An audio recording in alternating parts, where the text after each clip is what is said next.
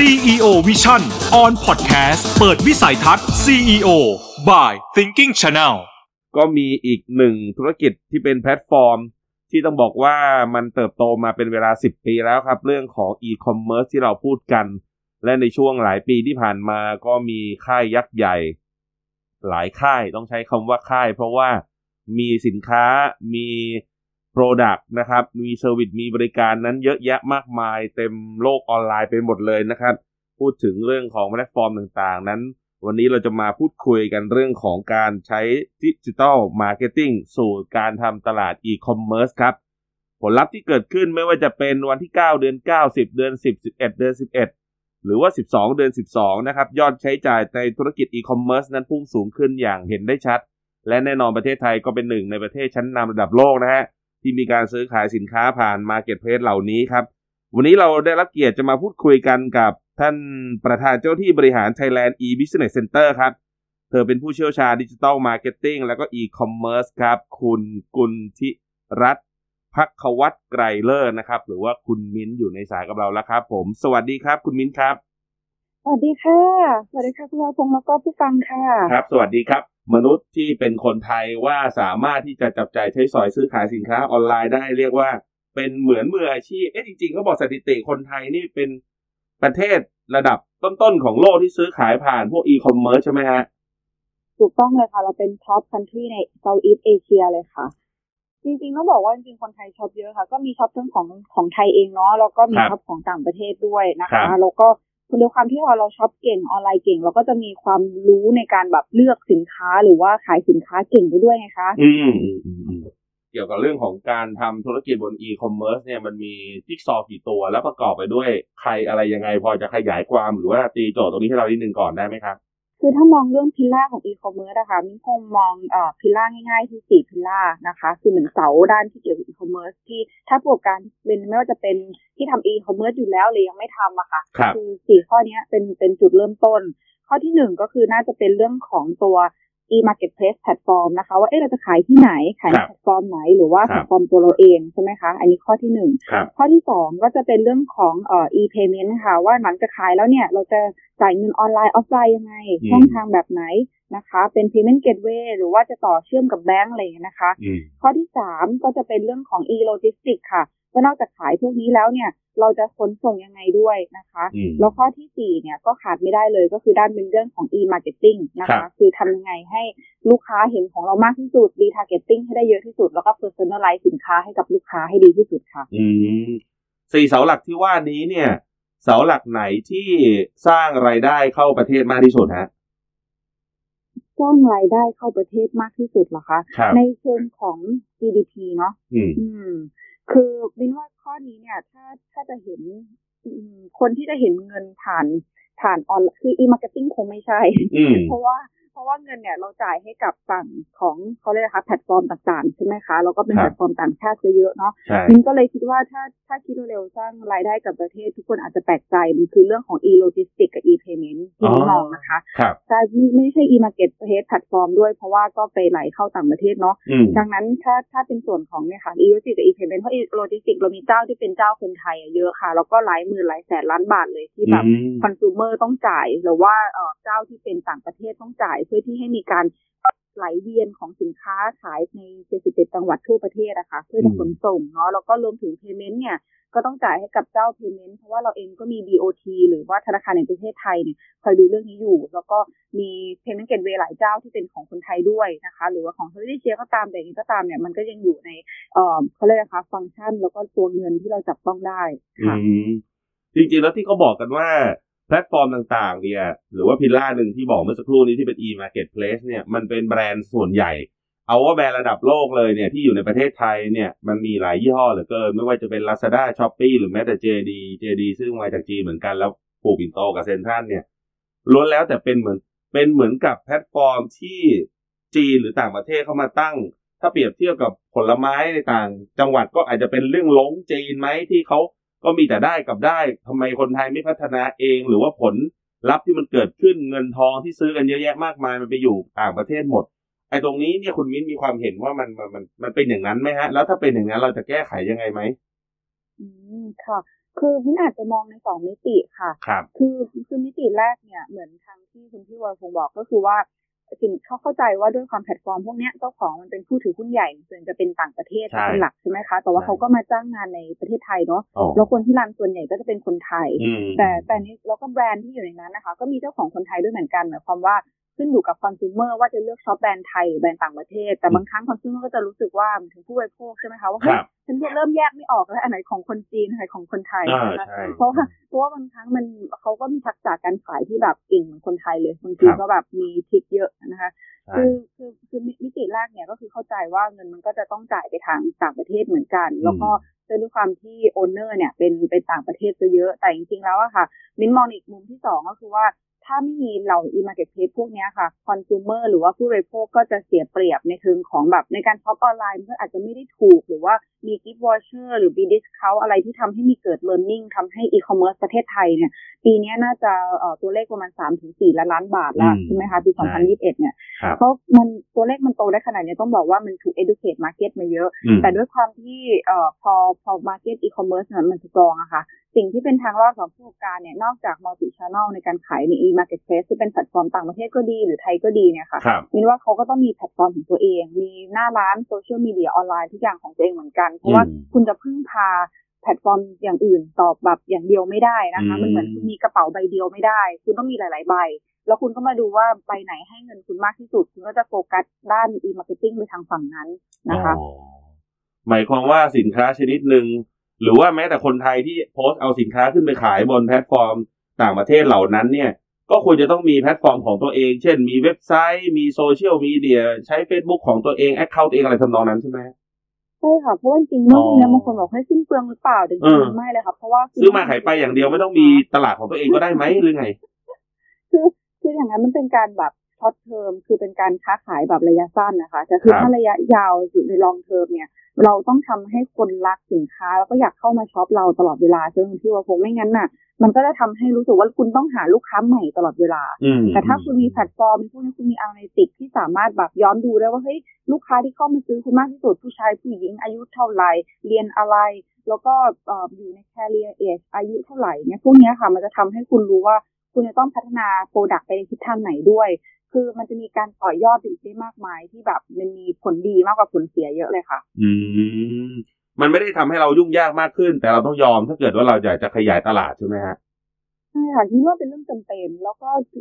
ริงๆแพลตฟอร์มที่เป็นแบบเอ่อสร้างหน้าเว็บตัวเองหรือว่ามีโซเชียลมีเดียตัวเองมันแทบแบบคอแบบไม่ไม่ไม่ costly ค่ะ คือไม่ไม่ต้องเสียค่าใช้กาจ่ายรลไม่งสูทุนงแพงเลยอ๋อใช่อ๋อแล้วก็จริงๆนโยบายของภาครัฐก็มีหลาย ๆ โครงการไม่ว่าจะเป็นของสสว.เอยหรือว่า ในหน่วยงานรัฐบาลสภาอุตฯหรือที่ไหนก็ตามเขาจะชอบมีแบบโครงการฟรีอะค่ะ ให้เข้าไป engage เข้าไปอบรมมินว่าก็เป็นอีกทางเลือกหนึ่งนะคะสำหรับผู้ประกอบการที่แบบอยากจะเริ่มตั้งแต่แบบศูนย์ถึงหนึ่งร้อยอะไรเงี้ยแต่ในขณะที่ผู้ประกอบการที่แบบ intermediate คืออยู่ช่วงกลางๆแล้วมีทุกอย่างครบแล้วแต่แบบทำยังไงให้ขายดีขึ้นมินว่าอันเนี้ยเขาก็ต้องไปโฟกัสเรื่องของทำยังไงให้แบบเข้าถึงการตลาดแบบ consumer หรือว่าตัวที่เป็น target ลูกค้าเขาจริง ๆ ค่ะอืมก็จะมีการพัฒนาตัวเองใน ตักแต่งเอ่อแตกต่างรูปแบบกัน เอ๊ะทำไมพวกเอ่อแพลตฟอร์มต่างๆ ที่ผมเอ่ยชื่อเมื่อสักครู่นี้ไม่ว่าจะเป็นรายใหญ่ๆ Big Tree ทั้งหลายเนี่ยอย่าง Lazada Shopee JD เนี่ยเขาสามารถจัดโปรโมชั่นเด่งรายวัน single day หรือว่าวันคนโสดอะไรเงี้ยบางทีขายศูนย์บาท หรือบางทีแทบจะเรียกว่ามาซื้อฉันเถอะคุณไม่ต้องเสียเงินแม้แต่บาทเดียว มันทำอย่างนั้นได้เหรอฮะแล้วผล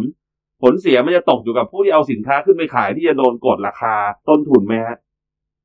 อ่ออันนี้มินก็มองในในสาขามิติเหมือนกันว่าจริงๆแล้วอะค่ะ คือการที่เขาลดอย่างนี้ได้เนี่ย มันมีการ absorb หรือว่าการเขาเรียกนะคะใช้ใช้งบประมาณเนี่ยในสองรูปแบบ รูปแบบแรกก็คือว่าตัวแพลตฟอร์มเนี่ยเขาเอ่อดำเนินการจ่ายค่า marketing ตรงนี้เอง หมายความว่าผู้ประกอบการก็ขายราคาลดในแบบที่เขาอยากขายใช่ไหมคะ แต่เกี่ยว gift voucher เนี่ยแพลตฟอร์มเป็นคนจ่ายเงินเอง เช่นแบบลดให้หนึ่งพันบาทหรือว่า ให้กับคนที่เข้ามาซื้อเอ่อ basket size หมายถึงว่าจำนวนยอดยอดซื้อเนี่ยขั้นต่ำห้าพันลดไปเลยพันหนึ่งอะไรเงี้ยค่ะอืมก็เห็นแต่หลาย ๆ แพลตฟอร์มทำอันเนี้ยแพลตฟอร์มจ่ายเอง แต่ในรูปแบบที่สองก็คือว่าถ้าเอ่อศูนย์บาทหรือว่าเป็นอะไรที่เป็น freebie หรือเป็นของฟรีที่รู้สึกว่าเฮ้ยครับมีแย่งกันแล้วราคาอืมแค่นี้เอง อันเนี้ยอาจจะเป็นของ freebie หรือ gift ที่มาจากซัพพลายเออร์อ๋อก็คือเจ้าอาหารเจ้า vendor เขาเหมือนกับเวลาเขาซื้อ purchase volume ใหญ่ ๆ มาค่ะครับเขาก็จะมีเอ่อของแถมนะคะ หรือว่า จำนวนเพราะว่าพวกแพลตฟอร์มพวกนี้บางอันเขาก็อาจจะซื้อสต็อกบ้างไม่สต็อกบ้างอ๋อใช่ไหมคะแล้วถ้าเป็น retail เหมือนเจ้าที่คุณพี่วรพงศ์บอกพวกเนี้ย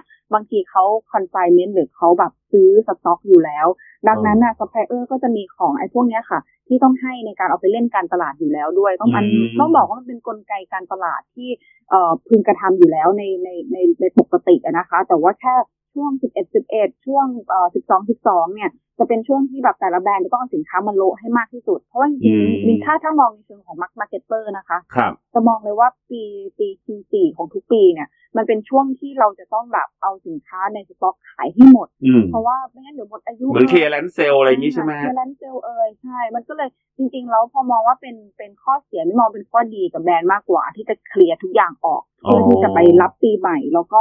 สต็อกใหม่สินค้าใหม่รูปแบบใหม่ pattern ใหม่อย่างเงี้ยค่ะราคาใหม่อะ มันก็จะเป็น cycle ของสินค้านั่นเองค่ะ มันเป็นไปได้ไหมครับ ที่ประเทศไทยคือคือผมคง ผมถ้าที่ผมติดตามเนี่ย ผมก็ได้ยินมาว่าแพลตฟอร์ม ลักษณะที่เป็น Marketplace แบบนี้เนี่ย e-marketplace แบบนี้เนี่ย คนไทยก็พัฒนามาในสมัยก่อนนู้นเลยมีตลาด .com ที่ป้อมทำมา หรือว่าหลาย ๆ แพลตฟอร์มที่ภาครัฐพยายามทำมา เช่นเรื่องของ กระทรวงพาณิชย์กรมพัฒนาธุรกิจการค้ากรมส่งเสริมการค้า หรือกรมส่งเสริมอุตสาหกรรมกระทรวงอุตสาหกรรมทำมา มันก็มีการทำแพลตฟอร์มมาเรื่อยๆแต่ว่าประประเด็นคือว่าท้ายที่สุดแล้วก็สู้แพลตฟอร์มต่างประเทศไม่ได้ เราต้องคิดถึงประเด็นนี้ไหมครับ หรือว่าเราอย่าไปคิดถึงตรงนั้นก็พัฒนาของเราไปเลย ไม่มันมันมันจะได้เปรียบเสียเปรียบไหมหรือยังไง มิ้นมองว่าจริงๆแล้วการที่เอกชนทำเป็นเรื่องที่ดีที่สุด เพราะว่าคนที่อยู่ในอุตสาหกรรมอะค่ะ เขาจะรู้ว่าจะต้องจะต้องดำเนินการ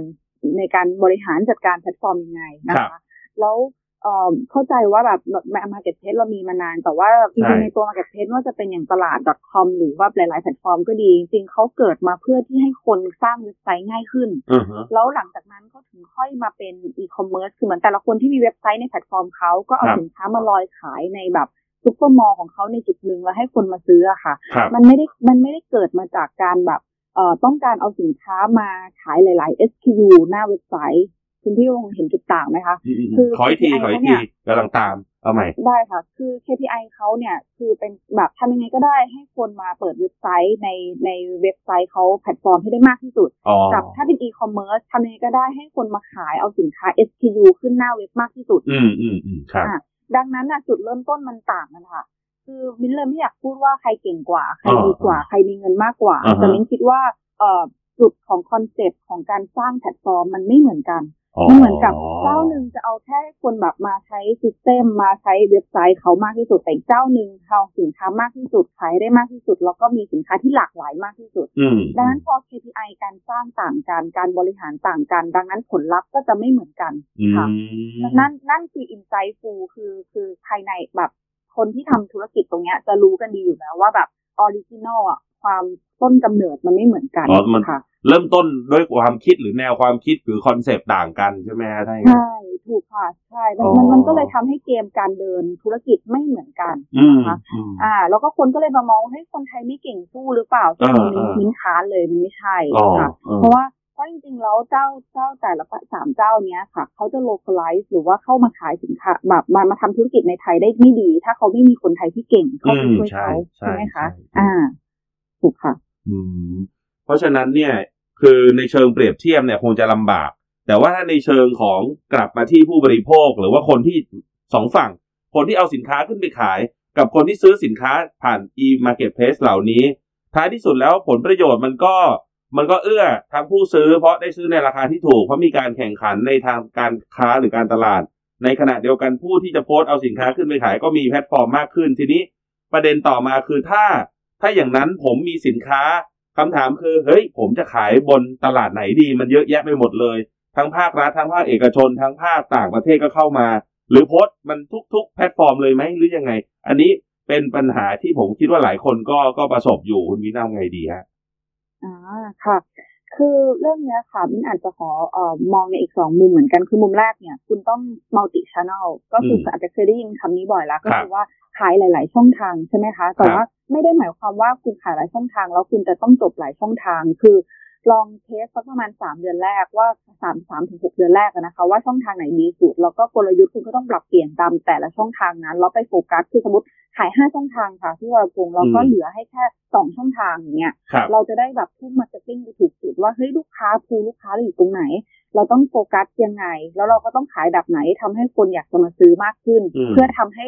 cost marketing expense หรือ budget ที่ต้องลงทุนเนี่ยมันต่ำลงนะคะอืมแล้วก็สร้าง conversion rate ก็คือ CR ทำให้สมมติว่าคนเข้ามาหมื่นคน คนครับซื้อร้อยคน หรือคนเข้ามาหมื่นคน คนซื้อพันคนอย่างเงี้ยก็คือสิบเปอร์เซ็นต์หรือหนึ่งเปอร์เซ็นอะไรเงี้ยใช่ไหมคะ ในการดูวัดค่า conversion rate ของ e-commerce เนี่ยซึ่งไอ้พวกเนี้ยค่ะมันเป็นสิ่งที่คุณต้องวัดนะคะ ถ้าถ้าทีมงานของคุณยังวัดเรื่องพวกนี้ไม่ได้เนี่ย ไม่ต้องแปลกใจว่าทำไมคุณขายของไม่ได้อืมนะคะ นั่นคือการคุณขายของไม่เป็นเพราะว่าอืมคุณไม่สามารถ measure หรือว่าวัดความสำเร็จของการแบบคนเข้ามาแล้วซื้อเท่าไหร่ได้นั่นเอง ดังนั้นเรื่องดิจิ t a ลมาร์เก็ตติ้งเนี่ยคุณอาจจะต้องหา expert specialist หรือ consult เรื่องนี้ให้ดีนะคะ ไม่งั้นก็จะไปไม่ตรงจุด แล้วก็ในจุดที่สองก็คือในอีกมิติหนึ่งที่มิ้นอยากจะเสริมก็คือว่าทักษะการรอดในช่วงโควิดเนี่ยมิ้นว่าผู้ประกอบการทุกคนเนี่ย ไม่ได้ต้องพึ่งแค่แพลตฟอร์มแต่ต้องพึ่งเรื่องกลยุทธ์การตลาด digital marketing ที่แข็งแรงอืมมิ้นอยากจะแนะนำสักห้าอ่าทักษะดีไหมคะยังไงฮะทำไงดีช่วยหน่อยก็อ่าฮะก็คืออาจจะเป็นห้าห้าจุดที่มิ้นมองว่าไม่ได้เอ่อ digital marketing เป็นเรื่องใหญ่ก็จริง แล้วก็มองเอ่อทีมเวิร์กเป็นเรื่องเป็นเรื่องถัดมาด้วยนะค ครับ ก็คือข้อที่หนึ่งก็คือเรื่องของไลฟ์ค่ะ คือตอนเนี้ยถ้าบริษัทคุณยังไม่มีการ live commerce live streaming ไม่ว่าจะเป็นเอ่อค่ะแบบ live insight เพื่อบอกข้อมูลต่างๆ กับลูกค้าเนี่ยหรือ branding หรือว่าไลฟ์เพื่อการขายอืมนะคะ ก็แปลว่าคุณยังไม่อัป o d เดตกับเทรนด์อ๋อนะคะนี่ข้อที่หนึ่งครับแล้วก็ข้อที่สองเนี่ยคุณต้องมีการ re-commerce คือทำยังไงก็ได้ให้คน กลับมาซื้อคุณมากที่สุดนะคะอืมไม่ว่าจะเป็นทั้งออนไลน์ออฟไลน์ครับนะคะลูกค้าที่เคยซื้อสองปีที่แล้วทำไมก็ถึงไม่กลับมาซื้ออีก อันนี้อืมต้องเป็นการบ้านคุณละอืมแล้วก็ข้อที่สามก็คือเป็นเรื่องของไอทีก็คือว่าคุณต้องคิดแล้วว่าเฮ้ยมีไอทีเนี่ยมา adapt อะไรกับธุรกิจคุณได้บ้างไม่ว่าจะเป็นแบบสร้างธุรกิจใหม่หรือว่าเอ่อตัวแพลตฟอร์มที่ต้องมีเว็บไซต์ของตัวเอง หรือว่าอืมเพื่อที่จะ tracking performance ต่างๆนะคะ แล้วก็ครับข้อที่สี่เรื่องของดิจิ t a ล human resource ค่ะ คุณมี ทีมงานที่แบบอายุไม่ถึงสามสิบหรือแบบอายุสอง X อะค่ะอ๋อนี่กำหนดกำหนดอายุให้เลยใช่ไหมกำหนดให้เลยค่ะกำหนดให้เลย เพราะว่าตอนเนี้ย consumer market ใหญ่ที่สุดอะค่ะ ก็คือเป็นคนที่แบบเป็นเจนใหม่เป็นอ่าเจนที่อยู่อายุแบบไม่เกินสามสิบดังนั้นคือถ้าคุณเอาเอ่อคนที่อายุ 4x มาบริหาร 5x เนี่ยอืมซึ่งอันนี้ดี เพราะว่าคนเหล่านี้เขาจะมี experience ที่ยิ่งใหญ่ ในการที่ดูภาพรวม แต่ว่าคนที่ operation หรือว่ารู้ใจของแบบ consumer จริง ๆ แบบแบบอ๋อแบบมิ้นมองว่าเป็นมิลเลอคือร์ไม่ได้ว่าผู้ใหญ่จะมาช่วยกันไม่ได้ใช่ไหมหมายความว่าก็มีประโยชน์ในแง่ประสบการณ์ถูกไหม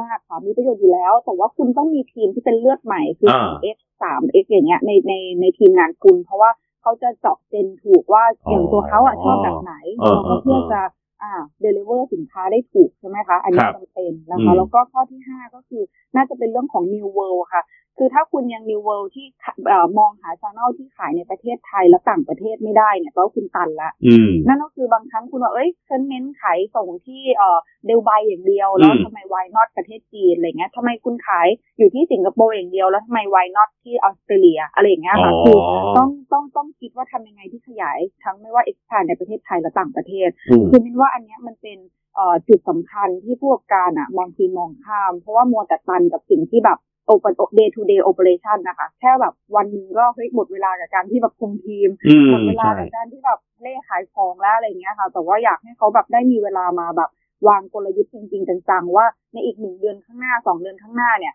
action plan จะทำยังไงนะคะ อืมการเลือกสินค้าที่จะเอาเข้ามาขายเนี่ย หมายความว่าคุณถนัดหรือทำธุรกิจหรือผลิตอะไรอยู่แล้ว ก็ลองโฟกัสสิ่งที่คุณผลิตและขายอยู่แล้ว หรือว่าไปดูกันว่ายอดซื้อแต่ละช่วงของเวลาเนี่ย มันมีสินค้าอะไรที่เป็น top five บ้างแล้วเราก็คงไปขายแข่งกับเขาไหมหรือยังไง อะไรขายดีเราขายอันนั้นไหมหรือยังไงฮะคุณมิน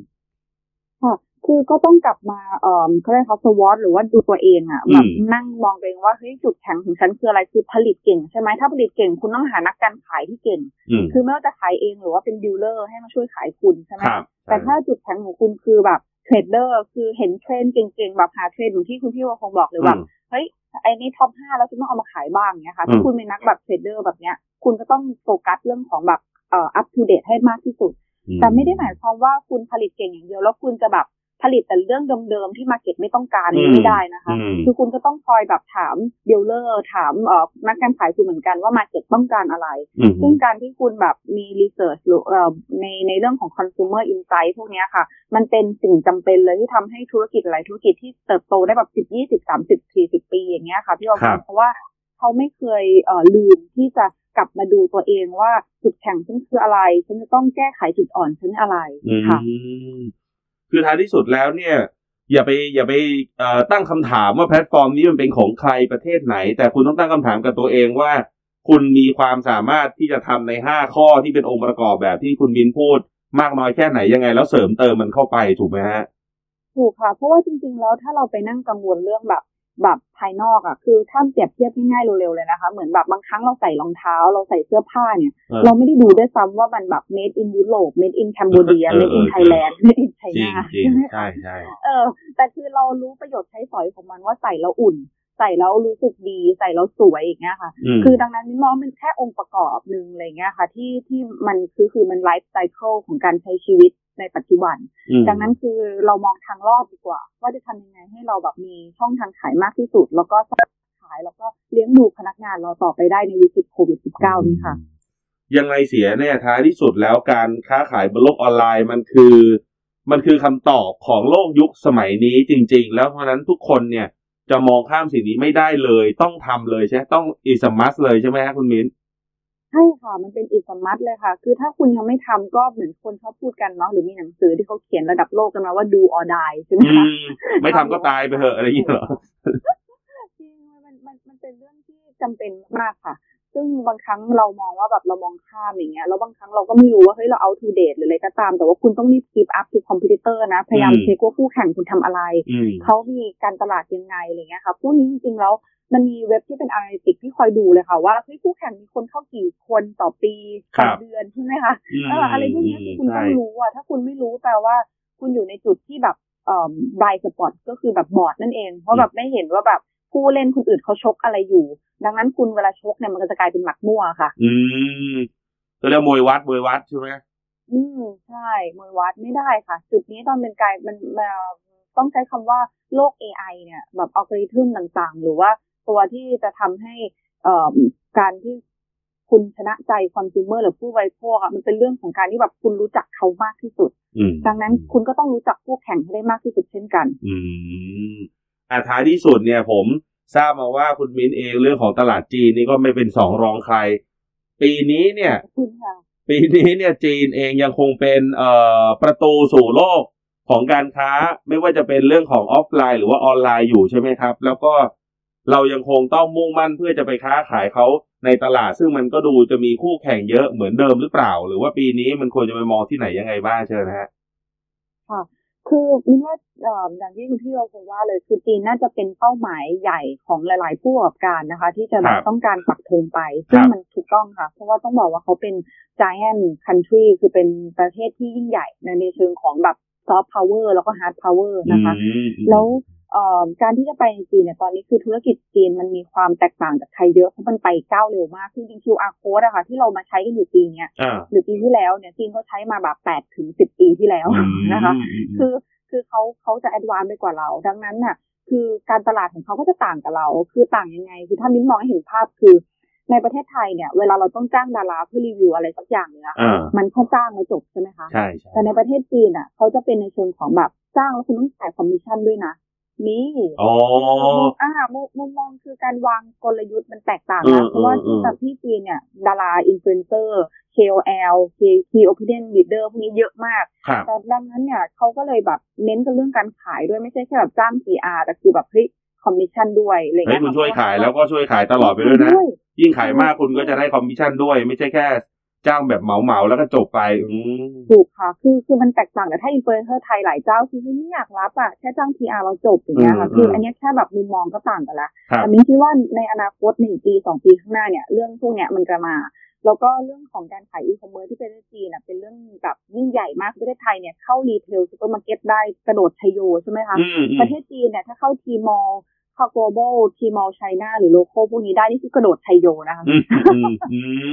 อืมอืมอืมคือมันแตกต่างกันขนาดนั้นเออเพราะว่าจริงเอ่อคอน sumer ในจีนคนซื้อขายออนไลน์เนี่ยมันแบบพันกว่าล้านคนอะ คือแบบถ้าพีไซลี่ที่เทค PAC ทำ research มามันจะครับเป็นเก้าร้อยหกสิบล้านคนโอ้โหนะคะ แต่ว่า เอ่อในในส่วนของประชากรเขามันพันสี่ร้อยล้านคนนะโอ้ใช่ใช่เก้าถึงแปดสิบล้านสิบแปดสิบเปอร์เซ็นต์นะคะ ที่ซื้อขายออนไลน์ในขณะที่ประเทศไทยอะพอชั่นการซื้อขายออนไลน์อะยังอยู่แค่ประมาณแบบสามสิบเปอร์เซ็นของทั้งหมดอืมดังนั้นคือตัวเลขมันมันต่างกันในเชิงของแบบ practical หรือว่าการยอดการซื้อขายมันมหาศาลนะครัคะบมันก็เลยทำให้คนจีนเองอะเขาจะโฟกัสด้านอีคอมเมิร์ซหนักมาก เพราะว่าการที่คุณขายอยู่ที่มณฑลหนึ่งมณฑลเดียวเนี่ย มันมีคนซื้อประมาณห้าสิบกว่าล้านคนอืมแต่ถ้าคุณขายทั่วทั่วประเทศจีนมันคนซื้อพันล้านคนอย่างเงี้ยค่ะอืมใช่ที่ใช่วรพงศ์ใช่มันก็เลยทำให้เขาแบบเอ่อว่าทำยังไงก็ได้อีคอมเมิร์ซให้คนแบบเกือบพันล้านคนเนี่ยเห็นเขา ดังนั้นการตลาดเอ่อการตลาดในการงบในการ spending เนี่ย มันจะต่างกับประเทศไทยโดยสิ้นเชิงอะอืมคนละเรื่องเลยเนาะคนละเรื่องเลยคนละเรื่องเลยค่ะคนละสเกล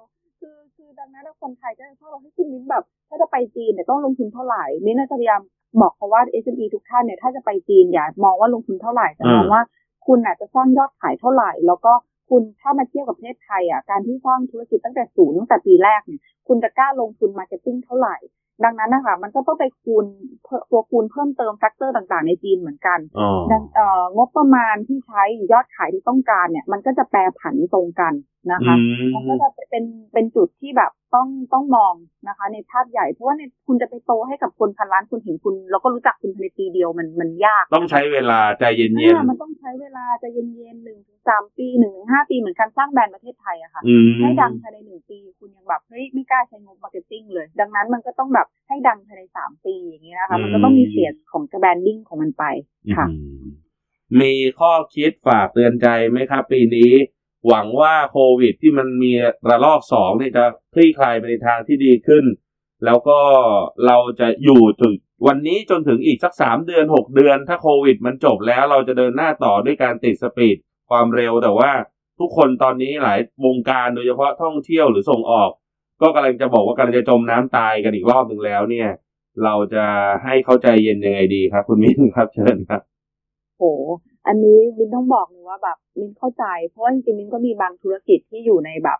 เอ่อช่วงที่กระทบโควิดอะนะคะครับก็ก็ก็เข้าใจประสบการณ์คือจริงๆมินต้องบอกว่าเราต้องดึงสติมากกว่าค่ะ ตอนเนี้ยเพราะว่าพอเอาเลยว่าอย่าทุรนทุรายตั้งสติก่อนอันดับแรก ตั้งตั้งสติอันดับแรกเลยค่ะเพราะว่าอันนี้จากประสบการณ์ส่วนตัวเราเองคือคือเข้าใจโอ้โหอกผู้ประกอบการเลยว่าแบบช่วงนี้มันเป็นช่วงที่แบบมันเหนื่อยรันล้าแล้วมันท้อมากๆเลยค่ะอืมเพราะอะไรก็เห็นแต่ค่าใช้จ่าย แล้วบางครั้งบอกเฮ้ยรายได้เนี่ย มันทางที่มีรายได้สูงที่สุด80 90เปอร์เซ็นมันกลายเป็นจมที่สุดอย่างเงี้ยค่ะอืมมันเหมือนกับเขาต้องเอาเงินเย็นทั้งที่ผ่านมาทั้งหมดมาใช้ให้หมด แล้วก็เพื่อให้อยู่รอดจในริงช่วงในช่วงเดทแอร์อย่างเงี้ยกว่า มันมินว่ามันมันจะทีดีก็ Q4 แล้วอะค่ะอืมก็ อันที่หนึ่งก็คือเรื่องสตินั่นเอง อันที่สองก็คือเป็นเรื่องที่แบบกลับมาดูตัวเองภายในว่าจุดแข็งคืออะไร สามารถที่จะแบบทำอย่างอื่นได้ไหม เพื่อที่จะให้เซอร์ไวซึ่งบางบางบางเอ่อบางเจ้ายกตัวอย่างเคสนะคะที่เห็นในโลกออนไลน์อยู่บ้าง เช่นแบบเจ้าของที่แบบ ขายสูตร ซึ่งตอนนี้คนก็คงไม่ซื้อสูตรใช่ไหมคะอืมเพราะไม่ค่อยได้ออกข้างนอก ไม่ค่อยได้ไปต่างประเทศอย่างเงี้ยค่ะ ก็เลยต้องแบบมามาบอกพนักงานเฮ้ยมาทำหมูปิ้งขายกันอืมเพราะคนต้องกินหมูใช่ปิ้งทุกวันอย่างเงี้ยค่ะใช่คือมินก็มองว่าตอนนี้มันไม่ใช่เรื่องของศักดิ์ศรีมันเป็นเรื่องของเอ่อการอยู่รอด แล้วมันเป็นเรื่องของแบบการประคองธุรกิจแล้วก็ประคองต้องบอกว่าพนักงานหลายคนเขาก็มีครอบครัวใช่ไหมคะ คือ pain point ของ SME ทุกคนเนี่ยคือไม่อยากฆ่าพนักงานอืมคือไม่อยากใช่ให้ พนักงานแบบต้องแบบไม่มีกินอย่างเงี้ยค่ะเพราะเขารู้สึกว่าเฮ้ยเป็นคนที่สร้างธุรกิจร่วมกันมากับเขาครับก็มินเลยมินเลยมองเป็นเรื่องที่แบบเราต้องหาว่าเฮ้ยเราควรจะทำอะไรขายอะไรหรือทำให้คืออย่าไปมองว่าเราเกิดมาเพื่อสิ่งนี้ขายแค่สิ่งนี้เท่านั้นนะคะอืมมินว่าทุกคนเป็นซูเปอร์แมนอืมในหลายๆเอ่อความเขาเรียกนะคะความเก่งได้ ดังนั้นตอนนี้ก็น่าจะเป็นเรื่องของการแบบสร้าง new revenue channel คือทำยังไงให้เกิดรายได้นะคะ โดยที่ใช้ทรัพยากรที่มีอยู่ให้สูงสุดนั่นเอง อย่างมินยกตัวอย่างอีกอันคือเจ้าหนึงที่เป็นสื่ออะค่ะ คนก็ไม่ค่อยไปจ่ายเงินค่าประชาสัมพันธ์อืมเขาก็เอาช่องทางสื่อเขาทั้งหมดเนี่ยมานั่งเอ่อเอาสินค้าที่เป็นพนักงานดีผลสวนผลไม้ค่ะพี่วรพงศ์อืมเขาก็เอาเอาผลไม้ผู้เอ่อของพนักงานเนี่ยมาไลฟ์ขายอ๋อแล้วก็แชร์ รายได้กันอ๋อคือคือต้องบอกว่ามันเป็นเป็นเป็นช่วงที่แบบเป็นความเท่แล้วเป็นสปิริตที่แบบต้องต้องออกมาทำอะ คือเราไม่ต้องมองว่ามันจะต้องทำยังไงให้สวยหล่อแต่มันฉันว่าทำยังไงเพื่อให้อยู่รอดมีเงินใช้นะคะ แล้วก็มีความสุขของพนักงานยังเกิดขึ้นอยู่ นี่คือเป็นสิ่งที่มินต้องบอกว่าอยากให้เอ่อ SME เนี่ยลองลองมองใช้กลยุทธ์ตรงนี้ดูแล้วหลายๆคนก็คงใช้อยู่ด้วยค่ะ ก็ข้อที่สามก็คือเป็นกำลังใจนั่นเองอืมนะคะ เพราะว่ากำลังใจตัวใหญ่ๆเลยแล้วก็อย่าลืมกอดตัวเองกอดคุณที่คุณรัก แล้วก็เพื่อให้แบบคุณมีพลังงานที่ดีในการเดินต่อนั่นเองค่ะอืมนะฮะเอาตัวรอดให้ได้ในช่วงนี้ก่อน มีอะไรขายได้ขายไปถามกันว่าครอบครัวเราพนักงานในบริษัทเราเนี่ย ใครมีสินค้าอะไรในมือ ใครเจ้าของสวนผลไม้มา ใครเจ้าของ ปลาเอาปลามาขายเอาเอาตรงนี้ก่อนแล้วเดี๋ยวค่อยว่ากันแล้วท้ายที่สุดคือให้กำลังใจซึ่งกันและกันอะถือว่าเป็นอีกค่ะอีกหนึ่งกำลังใจนะครับ คุณผู้ฟังก็เป็นแรงเชียร์ด้วยแล้วกันนะครับ คนที่อยู่ในเลยข้ามวอร์ดอยู่ในวงการอีคอมเมิร์ซเธอบอกเราแบบนี้ เราไม่เชื่อเธอเราก็ไม่รู้จะเชื่อใครคุณมิ้นผมเชื่อคุณนะแล้วก็มีโอกาสเราคงได้เรียนเชิญมาให้กำลังใจและชี้ช่องทางที่น่าสนใจกันอีกในอนาคตวันนี้ขอบคุณมากนะครับคุณกุลธีรัตน์ครับ ได้เลยค่ะ ขอบพระคุณคุณพี่วายพงศ์ที่ให้โอกาสค่ะ แล้วก็ขอบพระคุณคุณผู้ฟังด้วยนะคะ ครับ ยินดีครับ ขอบคุณขอบคุณค่ะครับ สวัสดีครับสวัสดีค่ะครับ คุณมิ้นกุลธิรัตน์พักวัตรไกรเลิกษ์นะครับ เธอเป็นเจ้าของแล้วก็ผู้ที่ก่อตั้งเทคหรือว่านะครับ เรื่องราวของการเข้าสู่ธุรกิจอีคอมเมิร์ซนั่นเองนะครับ CEO Vision on Podcast เปิดวิสัยทัศน์ CEO by Thinking Channel